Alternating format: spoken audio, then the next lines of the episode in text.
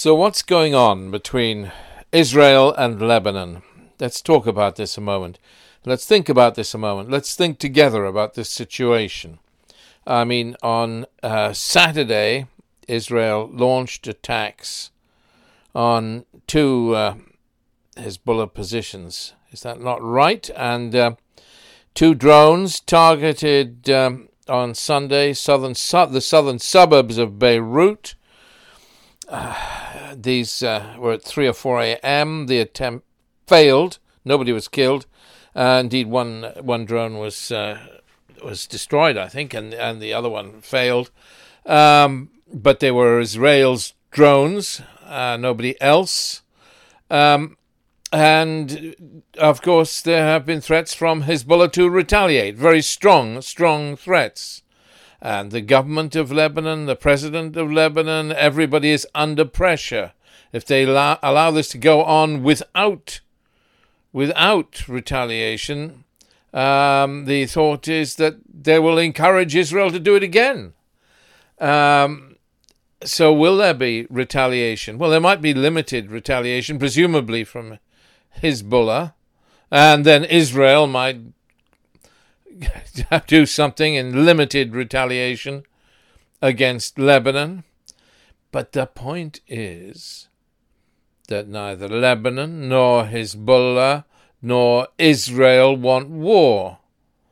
Um, but I mean, it was a really significant attack on the suburbs of Beirut. And the president, of course, the president of Lebanon, as we all know, said this was a declaration of war against Lebanon. Well, he needed to make some strong statements. And Netanyahu, in turn, said, calm down.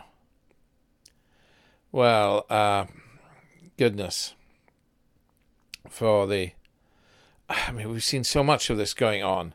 For the past six weeks, uh, there have uh, been attacks by uh, drones from Israel on Hashd ash-Shaabi positions in in uh, on, on, on weapons dumps and so on. They killed two in that, and that was in Iraq. I mean, Israel is going crazy, really. Um, the um, the latest one uh, attack on Iraq was on the border last week. Uh, last week there was one in Baghdad. There was in An- Anbar and Nineveh. Israel is going mad. Israel is doing this. Why? I mean, we've always had some of this from Israel, but uh, come on, guys. Well, it's because of the elections. Netanyahu is trying to prove himself a tough guy.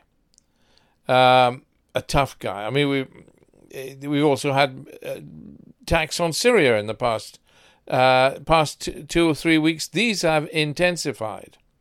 Netanyahu thinks others are unable to retaliate against him. And so he really wants to show how what a tough guy he is. Um, and there's another subplot, of course. There's Macron for uh, the Macron uh, from France, you know for the past two or three weeks, um, he's been trying to, well, uh, to break down the wall between Europe and Iran. He's uh, he's been just trying to persuade the Iranians to to well to negotiate and um, yes, and he's been he's been trying to cut a solution to the whole uh, Iran, um, the rest of the world situation. And Israel does not like this. Uh, well, um, I mean, you could say that uh, that Macron is trying to reduce the tension between the USA and Iran. Uh, that really bothers Israel. Uh, Israel is obsessed with Iran. And you might say with good reason. I mean, Iran is, in a sense, the biggest threat in the in the region, and certainly um, Hezbollah in Lebanon is Iran's proxy. I notice always the Western press says Hamas is Iran's proxy. That's a lot of nonsense, really. But Hamas uh, sent a rocket into Israel. The reason Hamas is not Iran's proxy is because Hamas um, opposed, stood with the opposition in, in Syria, opposed uh, Bashar al Assad. So Hamas is regarded as a traitor by Iran, and Iran has very little to do with Hamas now as a movement. I'm still supportive of other groups in. Uh, uh, in in Palestine, um, notably, of course, Islamic Jihad. But Hamas, the relationship is very poor. Anyway, here we are. We have this situation, and some Lebanese, uh, some Lebanese that are rich enough and frightened enough, are are actually leaving Lebanon and running away to places like America.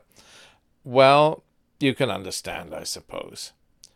But there's not going to be war. This is posturing by Israel. Posturing. And I think, I mean, I notice, okay, okay I, I heard Nasrallah uh, saying that, yes, we are going to, uh, Israeli troops on the border should watch out because we are coming. Yeah, but he's not coming, is he? There's no. I mean, reporters are not reporting a massing of Hezbollah troops on the on the border with Israel. It's a bombast and uh, from everybody, from all sides, and um, yes, it, even from the president of Lebanon. Everybody is coming out with with rhetoric, and uh, there may be, as I say, there may be some tit for tat actions and then more tit for tat actions, and they will, I guess, panic people. But this will not result in war. It will not result in war. That is not going to happen. It doesn't suit the purposes of Israel. Israel's not ready to take that risk at this moment. Israel's fingers are still burnt from the 2006 war with Lebanon, and does Netanyahu want a war in the run up to the general election when, when last time it went so badly for Israel? You know, the entire northern population had to run uh, of Israel south. I was in Israel in 2006. Boy, do I remember it. You couldn't get a hotel room in the south. Um, so, so the the the situation is what it is. Israel's not going to go for war. Israel's not ready for war at this time. But Israel is posturing because of the election. So do not be afraid. Do not worry. All will be okay. Just endure this irritating time. Okay, more follows.